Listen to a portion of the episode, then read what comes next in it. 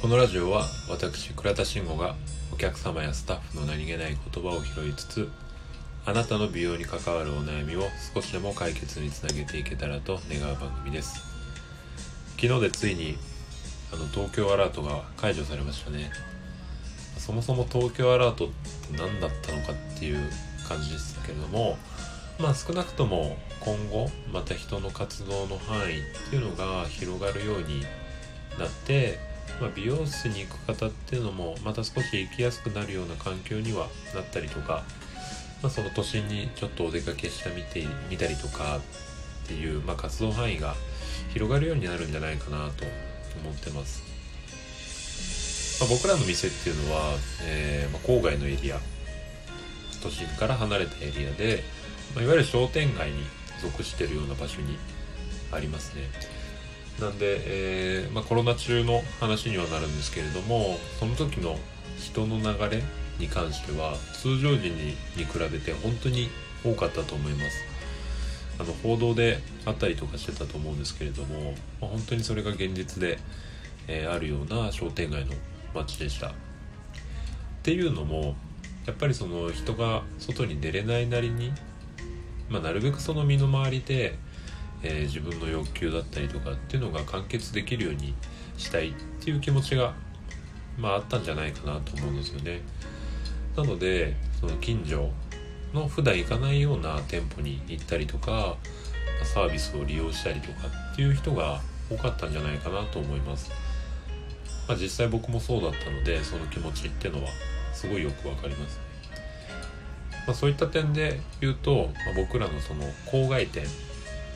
と呼ばれるようなエリアのお店っていうのは比較的チャンスが多かったんじゃないかなと、まあ、そういう時期だったんじゃないかなと思います普段のお客様の目線っていうのが、まあ、その都心に向いてたところが、えーとまあ、こういうその身近なエリアに向くようになって、まあ、簡単に言っちゃえば僕たちのお店っていうのが見つけてもらいやすい環境になってたわけですよね。なんですけれどもまあ、完全に戻ることはないなりに徐々にその生活っていうのが、まあ、コロナの前に戻ってきてるじゃないですか今でそうなってくるとまたその目線っていうのの向く先っていうのが少しずつ少しずつ広くなってくる、まあ、そうするとやっぱり僕らのお店っていうのもまあ以前に比べたら見つけてもらいにくくなってくるような現状にはなってくると思うんです。ここの変化本当に早いなって思うんですけれども、まそうなった時に、まあ、せっかくこう知ってもらえて一度来店してもらえたのに、まあ、それで終了になってしまうかはたまた、まあ、こんな近くにこんなサービスがあとはこんな素敵な美容師さんがいたのを知らなかったなあじゃあまたちょっと利用してみたいなとなって、まあ、その自身のお客様に、まあ、お店のお客様になってくれるかどうかって、まあ、結構分かれ道になったんじゃないかなと思います。多分心理的になんですけど美容室だったりとか身の回りのことって、えー、基本的にはその生活のエリアの範囲内に収めたい気持ちが比較的強いんじゃないかなと思うんですよ。例えばって言ったらスーパー電車で1時間もかけて行く人はいないようにそういう身の回りのものをなるべく、えー、範囲内で収めたいっていう人がいると思うので、まあ、その時に、まあ、来ていただいて「わ忙しいやった!」ってなったとしてもこれ美容師さんによっては本当にそれがつかの間でまた普段通りに戻ってしまう可能性ってのも比較的高いと思うんです、まあ、いわゆるコロナバブルってやつでいつかは弾けてしまうもの。でそれが何でそうなってしまうかっていうとその分かれ道の理由としてポイントなのは、まあ、それまでどんな美容師としての積み重ねをしてきたのかっていうのがやっぱポイントになってたんじゃないかなと思うんですよね。まあ、忙しさにかまけて例えばそのなあなあに、え、流れ作業のようになってしまったのか。はたまたその美容師としての魅力を少しでもあの感じてもらえるような自分作りっていうのができてたのか本当にこれも過去の話になるんですけれどもあの今までやってきたこと以外のものっていうのを、まあ、出せないんだなっていうのはやっぱすごく、まあ、僕自身も感じました。でもこれに関しては、えーと、コロナ云々とかそういうものが関係なく基本的にやっぱそういう昨日までの積み重ねてきたものでしか、えーと、今日の自分で勝負ができないんですよね。まあ、これが、まあ、僕もそうあの実感したところではあるんですけれども今回の件で、まあ、顕著に、ま出たなっていうのをなんとなくあの感じています。まあ、特にこのコロナの話で言ってしまえば、まあ、比較的時間ができたと思うんですよ